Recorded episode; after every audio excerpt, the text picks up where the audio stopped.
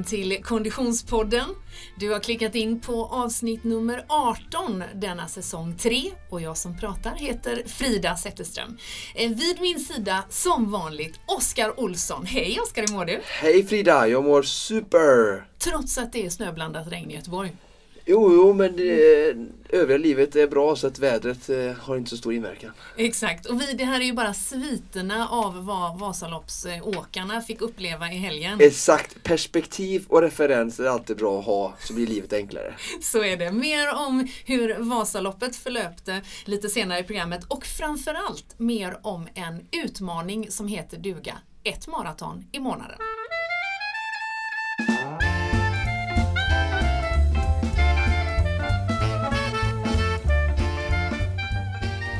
Vi är så glada att ha våran poddpartner Storytel med ombord den här säsongen. Eh, har du lyssnat på några goa böcker det sista, Oskar? Ja, den senaste veckan har det varit dåligt. Alltså, jag har jobbat, jag har varit uppe i Vasaloppet som sagt så jag har inte hunnit lyssna så mycket faktiskt. Du ska få ett tips av mig. Ah, Eh, För Storytel.com är ju våran poddpartner och där finns det ju en mängd eh, e-böcker och eh, ljudböcker. Och en bok som jag tror kommer passa dig och Filip så småningom. oh, Filip är din son. jajamän. Det vet ju du, men berättar jag mest för lyssnarna faktiskt, eh, är en bok som är skriven utav eh, Johan Fallby. Johan Fallby är idrottspsykolog, var involverad i eh, Svenska fotbollsförbundet för FC Köpenhamn, var han idrottspsykolog för också, eller om han fortfarande är. Han har skrivit boken Gör det bättre själv om du kan. Forskning och praktiska råd till föräldrar med idrottande barn. Eh, och det här är intressant tycker jag. Dels om man nu är förälder till idrottande barn men också generellt. Eh, idrottspsykologi och eh, lite grann hur man gör upp med gamla sanningar kring vad man har för föräldraroll i relation till sina idrottande barn. Det är jag nyfiken att lyssna på. Jag har ju en eh, 11-åring som spelar hockey eh, och eh, hockeyföräldrar. Har du träffat dem? Jag vet inte just hockey men eh, innebandy och fotboll så Ja. jag tänker att det är lite samma skrot och korn. Det är ju liksom ett släkte som jag nu får liksom sälla mig till. Överengagerat päron kallar jag det för. Ja, precis. Och det där är, finns ju plus och minus med det där. Ja. Alltså. Eh, eh, jag är väldigt nyfiken på den här boken och jag ska lyssna på den på Storytel. Veckans boktips är alltså Gör det bättre själv om du kan utav Johan Fallby. Lyssna Älskar på titeln. Storytel.com. Och vi är ju såklart eh, minst lika glada att ha våran andra poddpartner med ombord den här säsongen, nämligen Asics.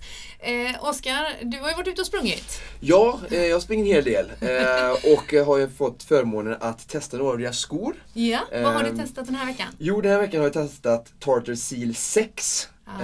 Eh, som är en eh, av deras nya intervallskor får man kalla den. Mhm, Eftersom den är extremt lätt. Jag sitter med den i handen och tycker det är mycket lättare att, att prata om den jag får känna och klämma också. Ja, för lyssnarna kan jag Eh. beskriva att den är, är eh, eh, aquamarin blågrön. Eh, ganska, ganska lite sula får man väl säga va? Eller? Mm. Vit- Känn, hur känns den tung? den. Och jösses, den Och väger inte många, Nej. många Den ägg. väger så mycket som 169 gram i en eh, US 43. Mm, Okej. Mm. I en US 43, alltså storlek 43. Storlek 43, ja precis. 43. Ja. US eh, 9,5. Ja, just det, precis. Mm. En amerikansk 43 hade varit väldigt stor faktiskt. Väldigt, väldigt stor. Hur var den här dojan att springa i? Jo, eh, nej men den var, den var skön, eh, det får jag säga. Eh, lätt och fin runt foten. Eh, de har ju samma sak här, sitt eh, populära flight foam då. Som gör att eh, man får, dämpningen är väldigt bra men kostar väldigt lite i vikt. Så att bra dämpning för intervallsko, eh, mått mätt. Eh, men fortfarande liksom nere med vikten. Man vill ju ha så lätt sko som möjligt liksom, när man ska Ja. köra fart och sådär. Eh, jag kan tänka mig vissa människor som är vana löpare kan skulle passa att ha den här till Göteborgsvarvet. Okej. Är man lite mindre van löpare så skulle jag säga eh, kanske 10 km eller 5 km lopp. Liksom. Mm. För det är ju så att när man går ner i vikt så tappar man ändå i dämpning till viss del och eh, då, är det ju, då krävs det att man är lite mer van löpare. Mm. Eh, övrigt så skulle jag säga att eh, ganska spännande meshen som är emellan här är väldigt liksom, andas och, och lätt och bra, det vill man ju också ha. Själva överdelen på skorna. Ja precis, Mm. så den andas bra och släpper igenom så man blir inte så varm i den liksom. Det vill man inte heller ha i en intervallsko när man verkligen liksom, springer fort liksom. Eh, men sen ändå de här eh, panelerna här på sidan här gör ändå liksom, jag tycker det är ändå rätt bra styrsel i foten. Alltså att den sitter ändå liksom, ja man får bra stöd helt enkelt. Så den glider inte runt liksom fastän att meshen är eh, så tunn. Hur var den greppmässigt under till? Jo men de har ju ett lite bra, de har ju spännande här på uh, sulan här så man ska få lite bättre grepp på asfalten. Så att, uh, det var också, i kicken som man, som man säger så, så tycker jag jättebra fäste med marken och under. Så ja, men, eh, jättebra, spännande. Jag har, jag har inte sprungit faktiskt i, eh, tidigare i några liksom, klassiska intervallskor eh, från eh, Asics. Eh, utan det är första gången jag har möjlighet att, att få prova detta. Så att, jag, jag är jättenöjd och kommer ha den här som intervallsko. Och, men som sagt det är ju viktigt att man har Alltså jag verk, verkligen rekommendera att man har liksom lite olika skor. Mm. Ehm, just för att man inte ska slita ut den så fort och sen att det är liksom lite olika skor eh, beroende på ändamål. Mm. Och eh, till exempel om en intervallsko åtminstone och sen en, intervall, alltså en distanssko som är liksom lite mer ut, eh, uppbyggnad och, och, lite mer dämpning och lite tyngre. Eh, ska vi prata om det lite nästa vecka. Jag har testat en sån klassisk distanssko som är nyhet. Och sen även kanske en trailsko eller någonting då. Så Men du gillar den? Ja, jag gillar den jättemycket. Spännande. Härligt. Innan vi eh, släpper iväg Essex och, och, vår sponsor för den här veckan så vet jag att det är en världsnyhet på gång. Mm. Uh, Meta Ride, uh, jättespännande launch uh, och också en, en, en, verkligen en, en ny revolutionerande sko för, för Asics eh, tidigare skor eh, med verkligen eh, fokus på, på dämpning och ännu mer fokus på eh, distans. Alltså, så man ska kunna springa hur långt som helst i princip då marknadsföra om den. Och, eh, jättespännande uppbyggnad och jag har precis fått den här med lådan så jag ska springa mycket med den nu i veckan och eh, lovar att berätta mer nästa vecka om hur, hur jag upplever den. Mer om Asics Metaride eh, nästa vecka med mm. Tack så mycket!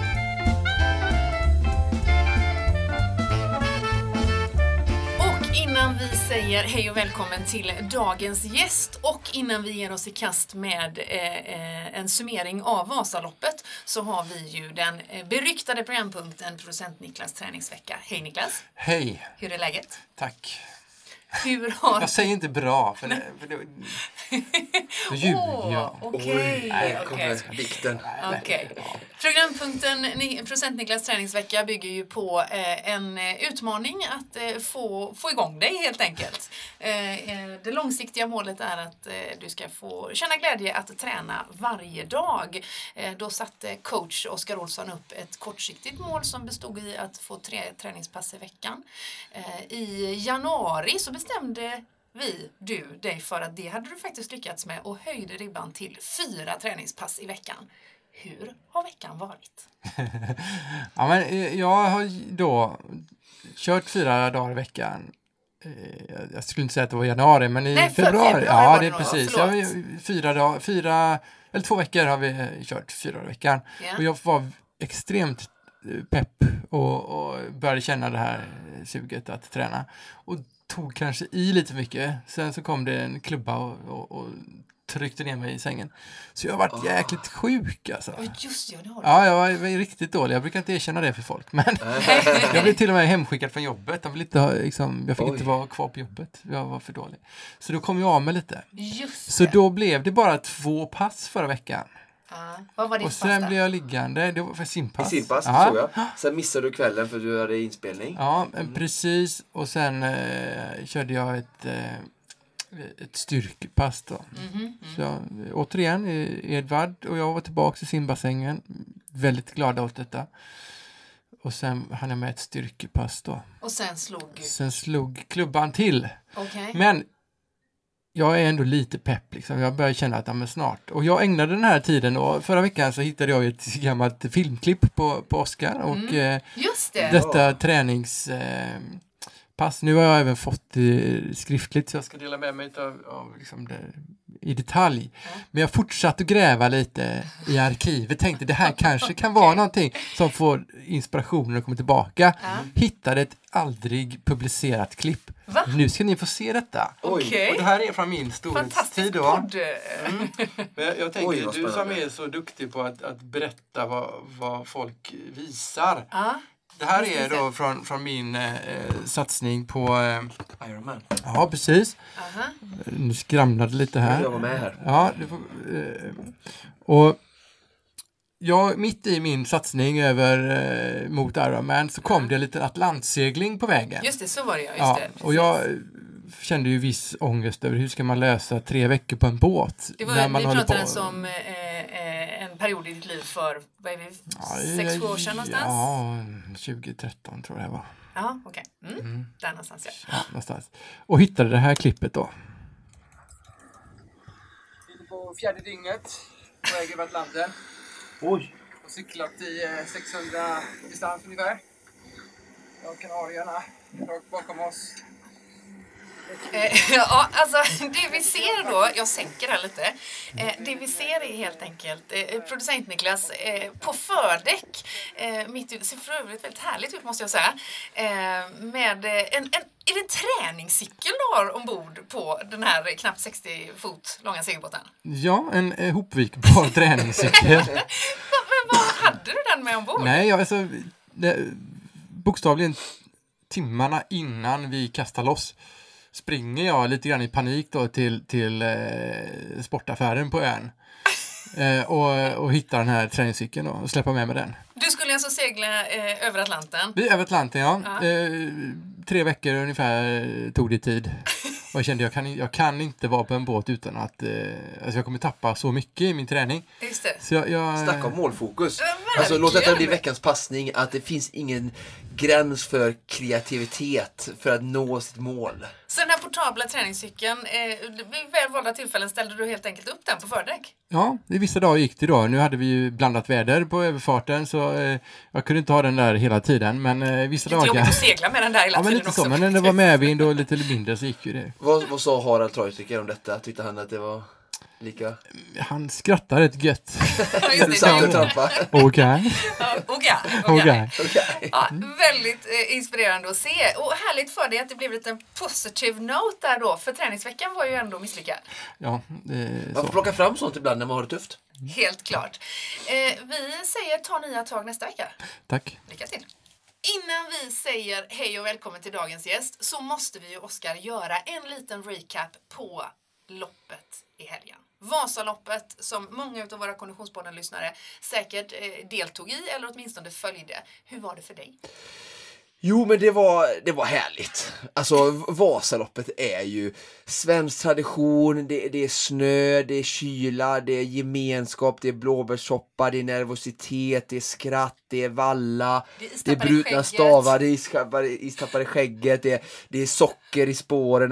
Och, ja, men det är Vasasvan och det är, ja, men det är så mycket eh, och det är härligt ändå att få komma upp. Men i år var det speciella förutsättningar.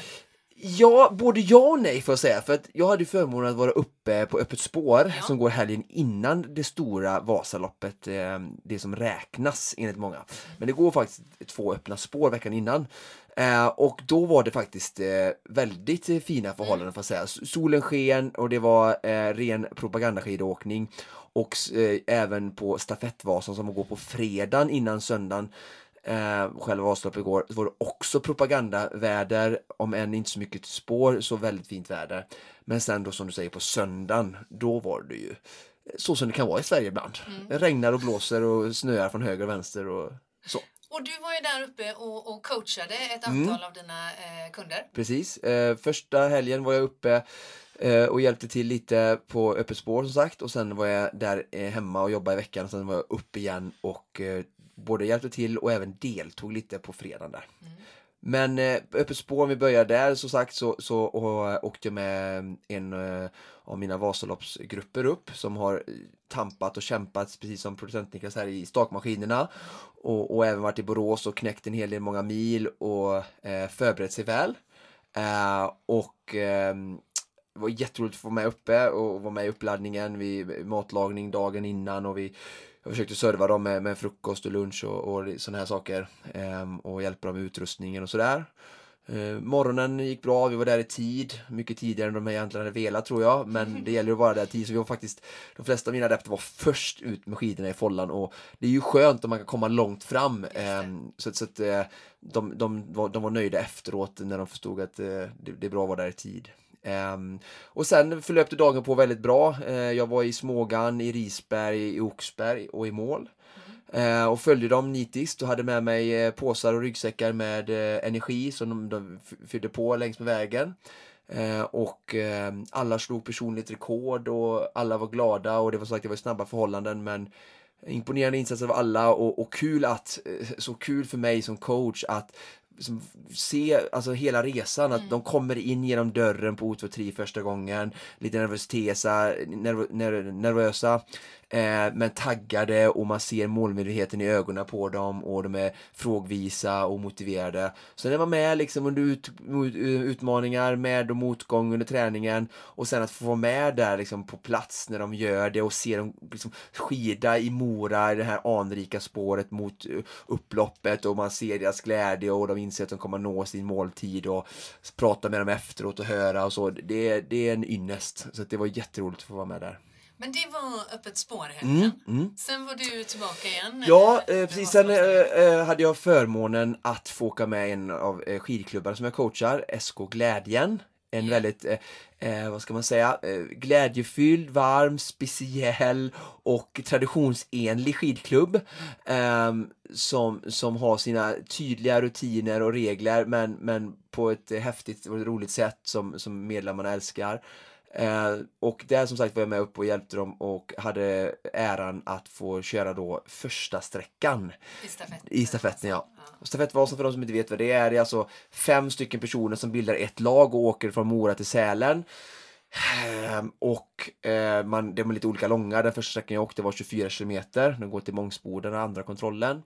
Eh, och, och liksom, eh, den här klubben då har liksom ett väldigt nitiskt och speciellt upplägg som gör det hela väldigt roligt. Okay. Eh, just att liksom, hela klubben och de som inte är med, som inte har kvalat in i laget kanske eller som inte vill åka, de är ändå med och hejar och peppar och, och, är med på morgonen och, och liksom alla liksom, ja det är verkligen en lagsammanhållning eh, som, som verkligen är häftig.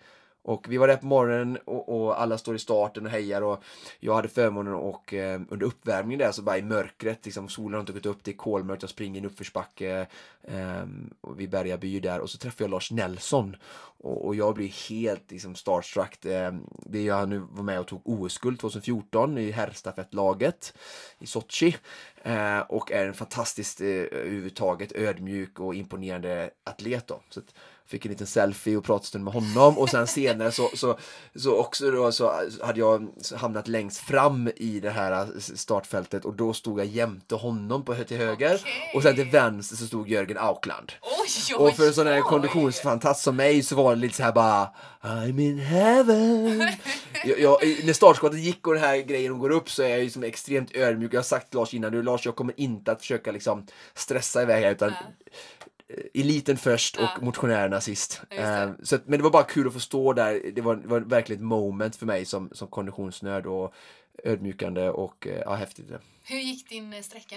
Jo, eh, den bör, jag hade varit lite krasslig under veckan, eh, lite så här gula snorkråkor och sånt där, så att jag var så här, kanske inte skulle startat, men eh, jag var ju liksom eh, signed to, to do this first stretch, så att jag kände att jag får Eh, ta det lite lugnt. Men eh, första backen, och ja, de hade bestämt att du är så stark Oskar så du ska staka upp. Så de hade preppat, det är också väldigt liksom, servat allting. Ja. De, som har ett team som bara gör allting så jag fick bara skidorna utlagda åt mig, vallade och färdiga och jag behövde inte göra någonting. Det är lite gött för dig att få, få det ja, som lite du ser, annars servar ge. Ja, ja, det var liksom first class service för mig så det var jättehäftigt. Och som sagt, jag skulle staka upp för första backen där och, och då står ju som i, jag fick börja lugnt liksom för att staka upp första backen utan fäste är verkligen liksom tungt så. Yeah. Jag hade väldigt respekt för det men, men det gick bra och näst, nästan i toppbacken där så står eh, typ halva klubben och skriker liksom go, go!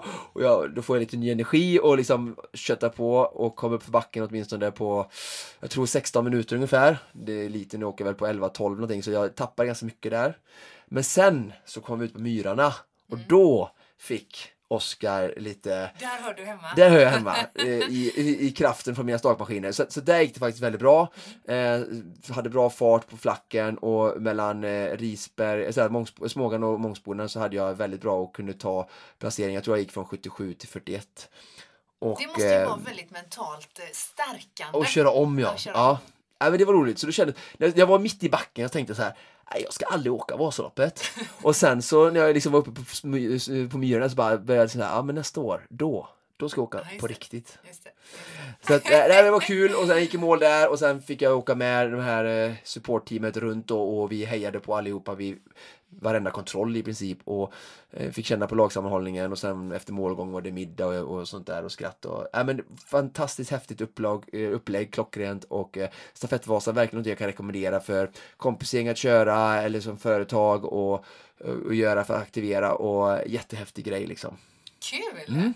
Så att, eh, ja, häftig Vasaloppsvecka. Och då säger vi hej och välkommen till dagens gäst. Hej Mikael Nilsson! Hej! Hur är läget? Det är fantastiskt bra idag. Det är det. Du, eh, eh, du hörde eh, Oskars eh, långa utläggning om Vasaloppet. Vad var din upplevelse? Du åkte ju också. Min upplevelse var socker. Eh, men eh, mycket glädje, mycket skratt och eh, men jobbigt. Vad vad var då socker? Jag fattar inte. Eh, det var som att åka i socker. Eh, man har ju hört de här skateåkarna i landslaget beskriva när de ska skata att det var som att skata i socker och det gjorde ju vi igår med det enda undantaget att vi får inte skata. Nej. Så att det var ju ännu värre för oss som ska försöka åka klassiskt i eh, socker. Okej. Om, om, om, för den som inte har upplevt det själv, hur, hur kan du beskriva den känslan? Ja, att man har ett par skidor på fötterna, ett par längdåkningsskidor på fötterna och ställer sig i en sockerhög och ser skidorna försvinna ner i sockret så att du kanske ser pjäxorna. Och så tänka sig att man ska vara ute i 10-11 timmar och ta sig fram i det. Det är väl en eh, bild som är så god som någon. Men du lägger ändå till att det var mycket skratt. Ja, dåligt. absolut, det var det. Eh, Jag var inte med för att klara någon tid, tack och lov. Då hade man blivit lite lätt eh, ledsen och irriterad tror jag. Eh, Utan jag skulle bara genomföra det och hade med några andra vänner, vänner som också hade det eh, mindsetet. Så att det, vi hade inte bråttom utan vi skulle bara åka igenom. Så att, eh, därför var det kul. Du berättade tidigare att du eh, blev eh, omåkt utav eh, eh, en kameraman. Ja, just det. Eh, Jag blev omåkt av Svan och hans kamerateam där i, eh, vid något tillfälle i slutet på loppet. Ja. Och eh, det var ju, han kameramannen hade ju 13 kilo på ryggen och en stav. Det var ju lite grann som Gustav Vasa genomförde för länge sedan. Och eh, det var ju tur att vi inte försökte åka på någon tid och åkte så snabbt vi kunde för då hade det varit lite mentalt belastande, tror jag. Lite omkörd av kameramannen. Det var ju speciella förhållanden i år. Men Har du upplevt Vasaloppet i något eh, annat eh, väder? För jättelänge sedan har jag åkt spår, öppet spår två gånger Mm. Ja. eh, i eh, väldigt eh, kallt förhållande och i något annat lite mindre kallt men väldigt bra förhållande med fina spår. Just Eh, men det är så länge sedan så att jag tror inte att jag hade det så färskt i minnet mer än så här. Så att jag blev inte så besviken ändå. Så var man ju mentalt förberedd. Man har ju pratat om det hemska Ja. vädret många dagar i förväg så man var ju impregnerad av Just det. eh, det. Så att man hade inte så eh, höga förväntningar på förutsättningarna egentligen. Ni var ett litet gäng som åkte ihop. Eh, Ja. Höll ni ihop hela loppet? igenom? Nej, ehm, det gjorde vi inte. Jag åkte första halvan egentligen med min bror och andra halvan med en annan tjej från skidklubben. Så att vi bytte av där. Eh, Men vi åkte ihop några stycken. Mm. Vad betyder det att ha en sparringpartner i det här, de här förutsättningarna? Vi sa faktiskt det när vi kom i mål, eh, jag och Ann-Kristin, att det var ändå skönt att man hade varandra. För någon gång tyckte man kanske inte var... Man var inne i sådana här etapper när det inte var så roligt och då var det någon annan som låg före och höll farten och ja, så växlade man lite grann. Så att det var ändå trivsamt i sammanhanget. Jag jobbar ju med mycket människor som söker utmaningar hela tiden och eh, tycker det är spännande att höra vad det är som är drivet och varför kommer det sig att ni stod på Vasaloppsstarten här och eh, hade ett genomförande som väntade och hägrade. För min del så var det en tillfällighet att det blev Vasaloppet. För jag är inne i en utmaning när jag ska springa 12 maratonlopp på 12 månader. Just det. Och eh, jag tillsammans med en annan kompis och han har fått lite problem med sitt knä så han måste vila en månad. Mm. Eh, och då tänkte jag att då måste jag göra någonting annat. Ja. Så att eh, då tänkte jag Vasaloppet kommer ju alldeles eh, lämpligt. Så då Så, så i brist av löparkompis Ja. så anmäler du dig ihop med några andra till Vasaloppet? Ja, jag Sent anmälde mig själv. Det var fler, de anmälde innan alla de Ja. andra så jag fick eh, med hjälp av Niklas Ja. tag på en plats. Ja. Vad roligt! Ja, det, är- det är väldigt spännande att höra det. Och nu nämnde du i förbifarten Mikael själva eh, huvudsyftet till att du är med och gästar oss här idag. Alltså din utmaning. Ja. 12 maraton, en maraton i månaden Mm. under ett år. Ja. Och det ska vara på olika kontinenter har jag hört. Ja. Ja. Berätta hur den här utmaningen föddes. Ja, det var faktiskt min kompis som kom på den eh, galna idén. Han tyckte att eh, jag fyllde 50 i december, han fyller 50 nu i oktober. Så tyckte han att eh, mellan de här två bemärkelsedagarna så ska vi väl hitta på en riktig utmaning. Varför inte springa ett maraton en gång i månaden mellan våra födelsedagar? Eh, och det pratade vi om för två år sedan och det är väldigt lätt att komma på bra saker när det är väldigt långt kvar till det Men eh, vi har haft som strategi innan att om man berättar för alla andra att man ska göra det så finns det ingen återvändo, då måste man genomföra det. Så att det var vår taktik, så det har vi gjort. Vi har pratat om det i två år, så att eh, sen är det bara upp och köra. Och... Så det här året, det gäller ju, utmaningen gäller 2019? Vi ja, vi startade 2018 i december i yeah. Spanien, sprang vi det första. Men planen ligger fastsatt för hela ja, året redan ja, det nu, eller? Mm. Ni hade ju två år på er där. Och, ja, precis. Skulle du säga att de två åren spenderades mest för träningsplanering eller liksom själva resplaneringen? uh, det var nog varken resplanering eller träningsplanering.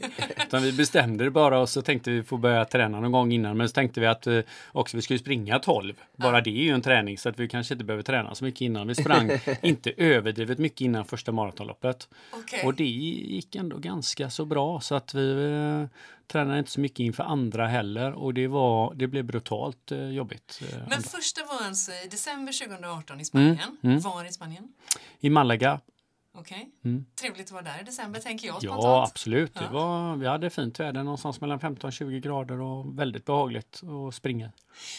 Var, detta ditt, var det ditt första maraton? Nej, Eh, jag har sprungit några innan, eh, inte jättemånga men jag kommer inte ihåg på rak arm. Jag har sprungit i New York några stycken och vi har sprungit i Amman i Jordanien och Stockholm och sådär. Mm. Mm, Okej, okay. Så du var definitivt inte novis på detta? Nej, det var inte mitt första maratonlopp, det var det inte. Okej, okay. men det, det gick bra? Ja, kan det gick bra. lite on a high, att ni startade er utmaning? Eh, kan ha varit det också, absolut. Eh, det kan det ha varit och så var det ju bra förutsättningar, det var ja. bra väder och ja, ganska lätt bana också. Så att det var nog många saker som gjorde att det kändes bra första loppet. Sen kom vi in i januari 2019. Ja. Vart tog ni er då? Då blev det lite värre för då blev det Vietnam. Ehm, och ehm, ja, det är ju många utmaningar. Dels att springa fyra mil, men sen har man tidsomställning, restid och lite sånt där som ju också skulle bli roligt se hur man reagerade på det. Och vi flög dit och landade 12 timmar innan loppet skulle starta. Så någon tidsomställning var inte att tala om. Sen var det ju 28 grader varmt jämfört med ja, minus 8 eller vad det kan ha varit eh, hemma. Det var ju också en faktor som var lite rolig att se hur man skulle reagera på det. Och loppet startade fyra på morgonen vietnamesisk tid. Um, så att, uh, ja, Oj. det var mycket saker där. Upplägg. Men alltså vad tänker coach Oskar Olsson när du hör detta? Det skulle behövas så här klimatanpassning hemma och i någon typ av bastu, någonting, cyklat någonting, lärt kroppen mm. att svettas. Det måste varit en chock både för värmesystemet och uh, precis som du säger tidsomställningen där. Ja. Nej, det var vad, var, vad var klockan i Sverige eh, vid starten 04.00 lokalt? Eh, den var väl då 10 på kvällen. Mm, just det. Ja. Mm. Så du, du skulle gå och lägga dig i kroppen där så bara, ja. nu springer vi ja. istället. Ja. Så att, eh, ja, det är lite svårt så här när man bara sprungit ett lopp så och vet om det var en tillfällighet eller ja. om det kommer vara vad som är kopplat till tid, vad som är kopplat till värme. Eh, när det blir så stor skillnad. Men eh, ja, någonting var det i alla fall. För det var, det var någonting helt annat än loppet en månad innan. Det går inte att jämföra. Nej. Och vad hände? Det tog en timme längre och ni höll på Ja, det dö. tog nog, räckte det med en timme längre. En och en halv timme längre kanske. Och, Oj! Eh, energin var slut efter 10 kilometer. Eh, mm. Så som man brukar känna normalt efter kanske 30-35 kilometer. Så kändes det efter 10 kilometer. Eh, och det var, ja, det hade ni någon strategi att ni skulle hålla ihop? Eller liksom, ja, ja, det gjorde vi. Ni, ni gör det eh, Och det, var också, det handlar mer om att genomföra. Självklart. För det är mycket som kan hända på 12 månader. Man kan bli skadad eller sjuk ja. eller ja, bara ha en dålig dag. Så att det ska genomföras. Vi har inga tider så som vi ska springa Nej. på. Självklart springer man så fort man kan. Ja, men, eh, vi har ingen sån press Nej. utan mer att göra det ihop och ja, en, kul, en kul grej helt enkelt. Det, det, här med att, att resa så nära inpå, jag, jag misstänker att det har att göra med att du är yrkesverksam här hemma i Sverige mm. och eh, ska ja. göra det här 12 gånger Det är inte året. helt betydelselöst, nej. nej. Eh, men upplägget kommer att se ut ungefär så eller kommer ni lägga på någon, någon extra resdag? Ja, framöver? det kommer vi absolut göra för vi ska ju till till några platser. Vi ska till Kapstaden och vi ska till Hawaii i planen och ja, vi ska till andra mm, trevliga ställen. Nu nästa månad ska vi till Los Angeles. Så att, Och februari då? eh, Ja, precis. Nu är det så mycket spännande nej, frågor här nu. ja, Ja. februari skulle vi varit på får jag säga eftersom mars nu blev det ju Vasaloppet men ska, vi ska iväg i mars nu och springa. Just så att februari blev det inget och det blev Vasaloppet istället för mig i februari. Februari var ledigt eh, eftersom han eh, vilar och är skadad efter Vietnam. Eh, Men då skulle vi i februari skulle vi varit på Seychellerna och sprungit. Så det, har vi, det fick vi ställa in nu då, Vasaloppet istället. Ja. Eh, Och så nu är det Los Angeles i slutet på mars. Så Los Angeles blir eh, det tredje helt Ja, enkelt. det blir det. eh, eh, I slutet av mars. Vi Mm. har ett par, tre veckor fram kan jag tänka mig. Mm, mm. Eh, vad, vad är oddsen att din springpartner hinner eh, De, rehabilitera sig? de är goda. Mm. Eh, Vad, för vi som är, har många lyssnare som kämpar kanske med skador och sådär, vad är det som har hänt eller han träffat någon, Nej, eller? han har problem med sitt knä. Han har spelat fotboll och opererat sitt knä sex gånger innan. Så att eh, Ja. det, ja, Men han tänkte ändå ett maraton i månaden. precis. Ja, det var han som kom med idén också. Okej, ja. Men så att det är mer det. Men eh, Ja. vi har, han, har, han har undersökt knät och Ja. Det ska eh, funka i det LA. ska, det ska funka. Men om vi tittar då på LA-resan och just det här med planering. På, Mm. För även där kommer du ju ha en tidsomställning att Mm. räkna med. Mm. Eh, och en relativt lång resa. Mm. Va, hur ser upplägget ut då? Vi åker en dag tidigare än vad vi åkte till Vietnam. Så vi får lite mer än 12 timmar innan. Eh, 36 timmar. Ja, Mm. eh, och det är lite behagligare klimat. Det är ju mellan 15 och 20 grader där också, ungefär som i Spanien. Eh, så det kommer ju också påverka positivt. Eh, och sen eh, kanske vi är där en dag längre än vad vi var. Vi vaknade ju i princip och åkte hem sist. Jag kan berätta en jättekort anekdot. Jag väggade eh, på min första maraton i mitt liv eh, på OC Marathon i Orange County strax utanför LA när jag bodde där. Eh, och det var så smällhett. Ja. Så att, eh, Hur Det långt låter hade ju du bra. kommit jag vet sa du? Hur långt hade du kommit in i, i loppet? När. Ja, ah, precis. Det var väl 21 kilometer ungefär, Ja. halvvägs ungefär. Ja. Jag tog öppnade på 37 minuter och var inte Ja. så snabb där, den, på den tiden. Så att, eh, jag, jag tror jag, jag gick ändå mål på 3.20 men det var liksom eh, eh, ja, så det var en så att, ja, gör inte om det misstaget. Öppna kontrollerat. Men Vilken vet månad var det Ja, du sprang? precis. Det var januari och det brukar inte, jag bodde ju där sagt och det var ju, det brukar inte vara så um, brukar inte vara, det var 7 januari kommer jag ihåg, Eh, jag hade besök eh, av mina föräldrar då också. Eh, Det brukar inte vara, det brukar vara liksom typ som svensk vår här då Ja. liksom. Men just den dagen var det stokvarmt. Jag ser att Mikael gör mentala noteringar här faktiskt. Smällvarmt önskar jag ju mig inte. Nej, det har du gjort känner Ja, det. Det blir nog Jag är 20 färdig med grader och lite Ja, molnigt. det låter trevligt. Men utav, vi kan ju inte gå igenom alla tolv Nej. givetvis, men, men eh, eh, vad har du fler för några som sticker ut då? Du nämnde Kapstaden. Kapstaden och Hawaii får man väl säga ändå Såklart. eh, Honolulu, sticker ut precis. när går den? Eh, oktober. oktober. Eh, ja, någon Häftigt. gång eh, runt den 10 oktober. Mm. Men är alla tolv inritade i kalendern så att säga? Ja, alla är inritade i kalendern. Eh, och, men sen får vi ju se om man lever och har hälsan. just det. Hur tänker ni? Alltså, det är också en spännande sak vi pratat om mycket med målsättningar i Mm. träningen och allting sånt där. Att, att kunna vara flexibel och tackla alltså, mo- motgångar. Det är sånt, alltså vägen är ju aldrig Mm. spikrak, Nej. inte i livet Nej. heller.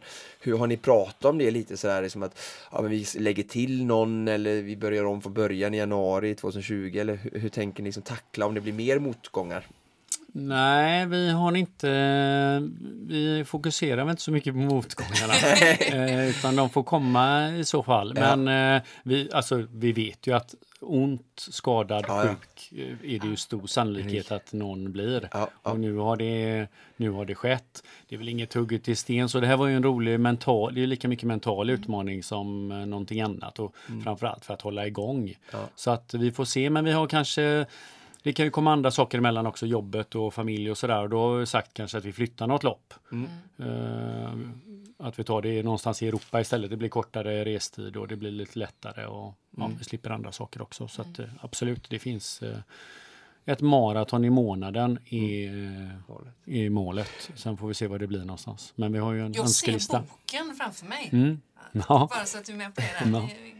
Vi, vi pratar mycket om loppen nu, men det var intressant du sa där att eh, de är också anledningen till att ni har detta är för att ni ska hålla igång. Ja. Så att du känner att du får viss motivation i Absolut. träningsvardagen. Ja. Hur, hur, hur ser träningsveckan ut? Har du någon plan eller har ni? Eh, nu ser träningsveckorna lite speciella ut för mig för jag är inne i ett eh, träningsprogram just nu. Jag är inne på sjunde veckan utav 16. Ja. Eh, så jag har väldigt uppstyrt. Jag har varenda dag uppstyrd Ja, vad eh, med vad jag äter och eh, vad jag tränar. Eh, så att det är lite ja, ja, speciellt. Du har verkligen ett upplägg då som, eh, som Ja. ska lira lite med det här Eh, målet. Ja. Som är med, ja, på de här 16 veckorna. Sen så fortsätter jag väl med det. Är inte jättemycket löpning. Nu är det inte det powerwalks och styrketräning mest. Men eh, tanken är väl att springa det här maratonloppen och så hålla igång med något löppass bara. Så att man eh, håller igång musklerna, egentligen löpmusklerna. Gör du alla passen själv eller har du någon grupp du är med i? Eller? Äh, jag har en virtuell grupp, eller Mm. har några träffar jag på några pass. Men det mesta är själv faktiskt. Mm. Eh, Det är det. Kul, bra med styrka. Okej, så du har 16 veckors program som du följer. Vad, hur ser det ut? Eh, ja, det ser ut så. Jag är inne på sjunde veckan nu och eh, det är 16 veckor av fysisk träning, konditionsträning och kost eh, i en, eh, ja, en väldigt strikt form. Behöver inte fundera överhuvudtaget på varken vad jag ska träna, när jag ska träna, vad jag ska äta eller när jag ska äta. Allting är nedskrivet in i minsta detalj på gramnivå när det är mat. Oj, det här är inget du har kommit på själv. Nej, det här är 16 weeks of hell. Såklart att det är. eh, eh, som jag gjorde redan förra året, 16 veckor och eh, som var en fantastisk upplevelse som jag verkligen kan rekommendera. Blir supergenomtränad. Okej, men 16 weeks of hell, det är alltså ett koncept Ja, som är skapat utav... Tony Andersson har skapat detta. Eskilstuna i hans hemtrakt som han har, jag vet, jag tror det är två år sedan han startade konceptet och jag hakade på förra året och jag hakade faktiskt på efter att eh, jag läste om Stefan Schwarz som väldigt, verkligen fick en skjuts av när han körde det här ja, några månader innan då eh, som jag anmälde mig. Jag tänkte det här är en perfekt mental utmaning. Och det här är ett digitalt eh, koncept. Både och. Eh, Det beror på var man bor och var man befinner sig. De har ju coacher som tränar med dig eller så kan du göra det på distans och jag gör det på distans. Ja. Men man signar upp sig. Kan man, kan man starta sina 16 veckor när man vill? Nej, eller? det kan man inte utan du får anmäla dig och så startar de ett visst antal grupper och det är begränsat bara för att de ska hinna ge dig den hundraprocentiga supporten som du vill ha eller som du behöver. Så att vi, det är daglig kontakt med din coach. Okej.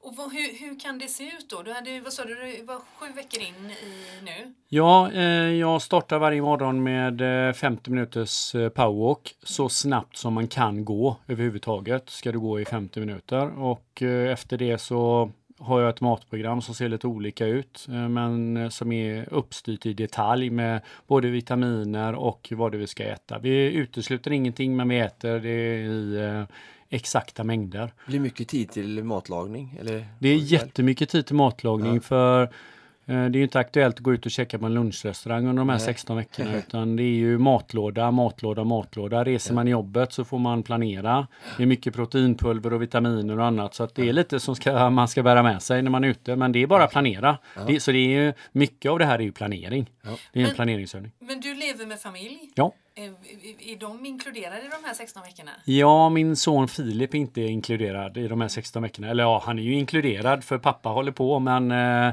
min fru är med lite grann och är med på några powerwalks och hänger med på kosten. Eh, För när du lagar mat då till det som är, är i gram eh, Ja. ordnat för dig så Ja.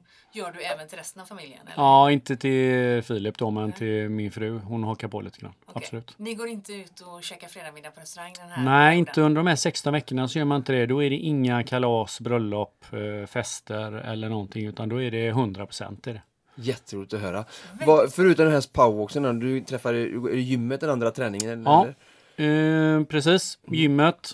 Eh, och jag vet inte hur mycket jag får avslöja här för Nej. Tony om eh, innehållet Nej, det där. men men, hur eh, ofta menar jag? Eh, ja, det börjar med eh, fyra dagar i veckan. Ja. Skulle jag kunna tänka mig att det börjar på. Och vi är uppe på sex dagar i veckan när vi slutar. Så Eh, nu, just nu befinner du dig alltså på 13 träningspass, om man ska kalla powerwalken för träningspass, i veckan. Förra året så räknade jag ut att jag tränade 19 timmar i veckan. På de här 16 veckorna? På de här 16 veckorna. 19 timmar i veckan? 19 timmar i veckan i 16 veckor. Oj, det är ju nu som jag typ. Mm. Det är inte konstigt att man lyckas. Då, då behöver man planera. Ja. Och, och, verkligen, och, och prioritera ska jag Ja, säga. För jag tror det är absolut. väldigt få människor som, som kan prioritera, alltså Ja. väljer att prioritera så mycket så det är väldigt eh, nobelt eh, och imponerande. Nej, det var ju... Någon gång var man hemma 11 på kvällen och någon annan Mm. gång gick man upp 4 på morgonen för att hinna med det man skulle. Så att det är mycket, men det är... Och, och varför? Alltså, för du vill vara, känna dig stark och frisk och du älskar utmaningar. Det är ju väldigt extremt. Du, du ska ju inte stå på scenen Nej. och mer än vara vacker för, för din fru, eller så. Men, men trivas med dig själv, känna dig stark. Vad, liksom, är det det som är drivkraften? Nej, För det är verkligen Jag tror att den största drivkraften var nog att jag sökte en mental utmaning. Jag skulle se om jag klarade av det här i 16 veckor. Mm. Eh, strikt efter ett schema, inte göra ett enda avsteg under 16 veckor. Eh, hur bra tränad kan jag bli? Mm. Jag ändå som hållit på med idrott i olika former på olika nivåer under egentligen hela mitt, eh, i alla fall yngre liv. Mm. Eh, om man hade bara gett sig den på det Mm. och liksom om man hade gjort en OS-satsning, vilken kapacitet finns i kroppen? Just. Eh, lite så. Ja. Eh, Se, ja, vad är det nu? Nu är man ju lite äldre men Jo, jo, jo. man kan få vrida tillbaka klockan och testa. Så det var lite grann se vilken kapacitet finns. Om man Älskar verkligen det. Gör det. Älskar det. Väldigt inspirerande. Det här satt jag och tänkte att ett maraton i månaden var utmaning nog, men det var det ju inte. Jag bara väntar nu Mikael ute på att, att du ska väcka någonting. Vi, jag och pro- produktionsniklas här, vi vill ju så gärna att eh, Frida ska springa New York Marathon. Eh, så att vi får åka dit hela produktionen. Men vi måste ju ha en, Självklart. en bra incitament. Självklart. Och jag hoppas att det här liksom ska inspirera henne till att den här utmaningen, Ja, just det. Nu kom jag från New York igår. Ja. fast man kan åka dit Du flera gånger om året Du har du sagt till mig Frida. Man skulle kunna tänka att det var en inspiration nog. Men som tur var har vi ju din utmaning att prata om. Ja. Det var bomstopp där Niklas. Hon är alldeles för smooth. Nej, jag skojar. Jag har talat så länge. Ja, härligt att höra. Hur ser, Mikael, hur ser din eh, träningsbakgrund ut? Vad, vad, eh, vad kommer du ifrån för Motionär. idrotts- Nej, men jag har hållit på som eh, de, många andra ungdomar på vanlig motionsnivå. Spelade fotboll eh, när jag var liten och ja, Ja. eh, fram till jag var 30 kanske och efter det så hände det inte mycket mer än att man var ute och joggade lite grann och så gick det några år och så började man springa mer och då kom ju lite grann de här utmaningarna med några kompisar. Men har man varit igång så många dagar i veckan tidigare i livet så kommer man ju till en punkt man känner att nu måste det liksom hända någonting. Och då kommer de här målen, måste man ju sätta upp något. Från att du varit på fotbollsträning fyra, fem dagar i veckan och träffat kompisar och haft det där omklädningsrumssnacket så vill man komma igång igen och känna den här gemenskapen och peppa varandra och då hittar man på något. Och vi hittade på maratonlopp och lite annat. Men var någonstans i livet var du då? För vi upplever ju att många av våra Konditionspodden-lyssnare kanske kan hamna i en... Nu sa du att du precis eh, skulle fylla 50, men någonstans kanske man har lite mindre barn. Om man säger någonstans mellan, mellan 30 och, och, och 50 så kan det vara lite en utmaning för vissa att hålla igång eh, träningen på den nivån. Hur har det sett ut för dig där? Det är of- oftast också då man är väldigt yrkesverksam och det tar mycket tid Ja. med annat. Nej, vi började nog kanske, jag började nog runt 30-35 kan jag tänka mig med, ja, med nystarten, eller säger, med en annan typ av träning då från den här lagidrotten till mer individuellt. Eh, det gjorde jag. Sen har det kanske eskalerat eh, efter 40 kanske. Just det. Det är svårt att Eh, springa mer än ett maraton i månaden känner Jaha, jag. Så ja det är det. Eh, men det har det väl gjort nu och det är mer också söka utmaningen. Eh, mycket den mentala utmaningen eh, tycker jag är rolig. Eh, det fysiska tycker man ändå, det är bara att träna.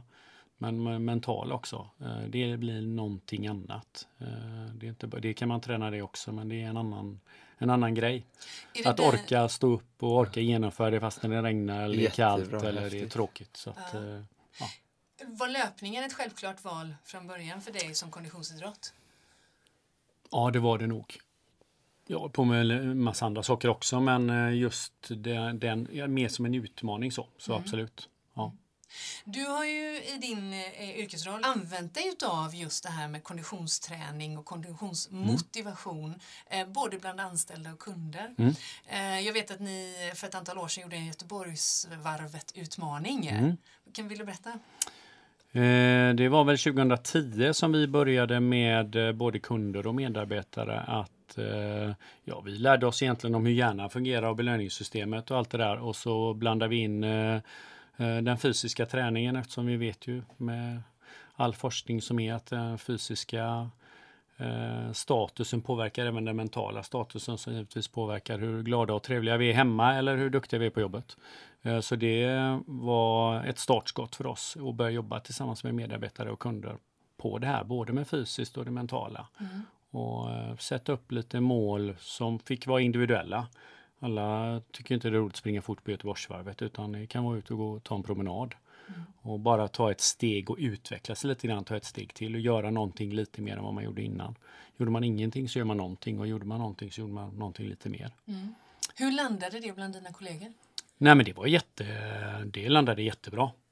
Uh, och det var ju mycket i det här uh, och liksom samtala mm. med varandra, förtroendefullt samarbete och ja, det var mycket i, i detta, inte bara det fysiska utan mycket annat vi gjorde så att det landade hur bra som helst. Och vi har ju också gjort hälsoundersökningar i 15 år uh, i bolaget kontinuerligt på alla medarbetare för att man också ska få rätt information själv individuellt mm. om hur man mår och, och står. Eh, och eh, vi har hela tiden sett att vi, vi förbättrar den genomsnittliga hälsan på bolaget egentligen från det vi startade eh, tills idag på 15 år, en stigande kurva hela tiden.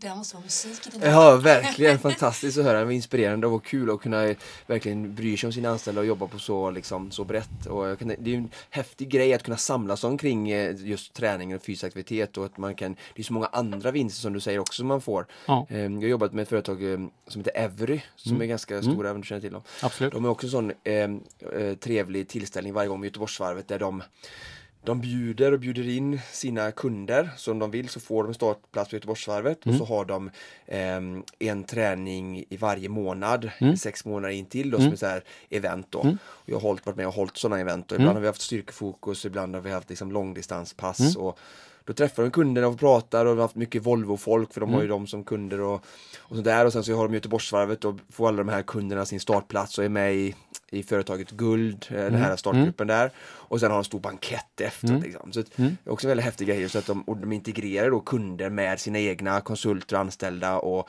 ja, och det är inte, alltså, träningen blir bara ett sätt att ha samkväm. Men det blir ja. massa andra saker runt omkring också som du säger. Absolut. Så bara, bara, bara plus, plus, ja. plus. Ja, det är jättebra. vad, tar du, vad tar du för roll i det här gentemot dina kollegor och anställda? Jag tänker som, eh, som som chef eh, och, och, med så högt ställda mål som ett maraton i, i månaden, det är klart att du tar någon form av ledarfackla kan jag tänka mig, men hur, hur, eh, hur tar du liksom, pratar du träning med dem på kaffepausen? Eller vad, hur liksom... Ja men absolut, vi, genom alla de här åren har vi gjort hälsoundersökningar och eh, vi har vår eh, Lena eh, mm. som hon går under hos oss på kontoret som talar om hur vi ska äta och leva och är det någon som eh, har med sig något som inte är supernyttigt eh, till lunchen så då hotar man med Lena att man ska Lena eh, och berätta. Så att vi har ju en sån liten jargong ja. eller kultur nu när vi pratar om det. Men det är absolut ingen hets på något sätt. Jag ligger ganska, har ganska låg profil med, med det jag gör så inte pressa på någon. Men vi pratar ju om det naturligtvis mm. och lever det och nu har vi, vi är ju många medarbetare som pratar om det och hjälps åt och, och gör det här så att det finns flera. Det är ingen direkt som har någon sån tydlig ledarroll när det gäller det här utan det är egentligen det är flera och, och många som hjälps åt. Det finns ingen risk att det, att det skapar eh, prestationsångest hos medarbetarna att, eh, att prestera på lopp och liknande? Mm, ja, det kan, kan det nog göra om man trycker fram det här med lopp för mycket. Mm. Eh, och inte eh, kanske pratar om en promenad på lunchen istället. Men eh, vi pratar inte så mycket om lopp, eller pratar nästan ingenting om lopp, utan mer komma igång och hålla ordning. Och, mm. eh, nu har vi eh, Emelie på jobbet som uh, har dragit igång att vi ska stå i jägarvila i, uh, en gång i veckan här. Hon tar tiden och så ser du hur alla blir bättre. Och det, det kommer fler och fler med i den här. Från, från början var det inte så många men nu är det fler och fler som är med.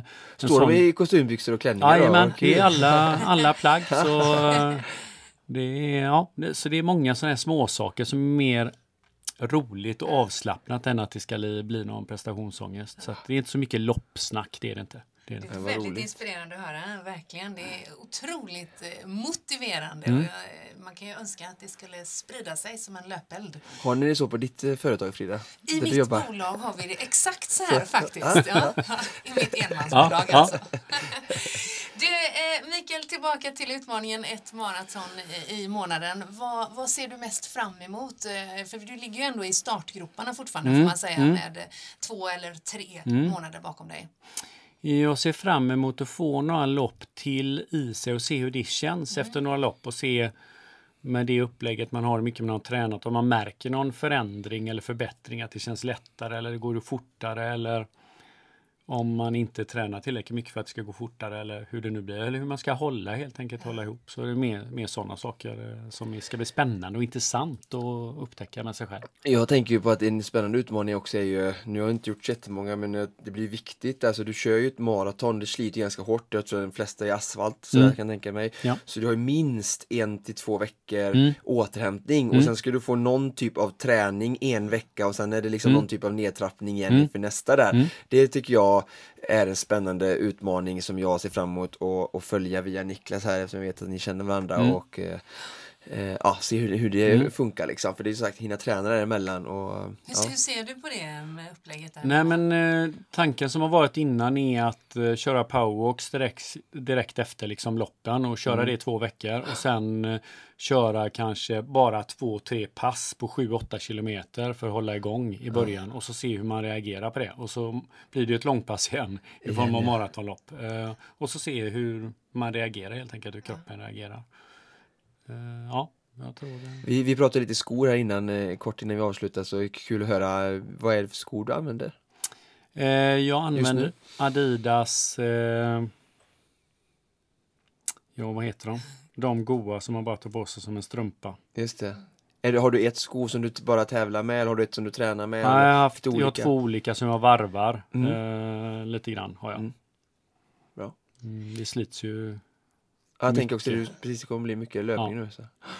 Jag misstänker att det är fler än Oskar som vill följa dig i detta. Mm. Jag till exempel. Mm. Finns det något Instagramkonto eller liknande? Ja, det gör det väl i och för sig. Fast vi har inte varit så jätteaktiva på det. Vi hade en väldigt ambitiös plan att uh, det här kan vara roligt. Och så tänkte vi, det är väl ingen som tycker om det är roligt att följa oss nu på springer. Så vi har inte, Se bilder från Honolulu LA. Och... Vi har inte varit jättekonstruktiva med det än, men vi kanske får bli det.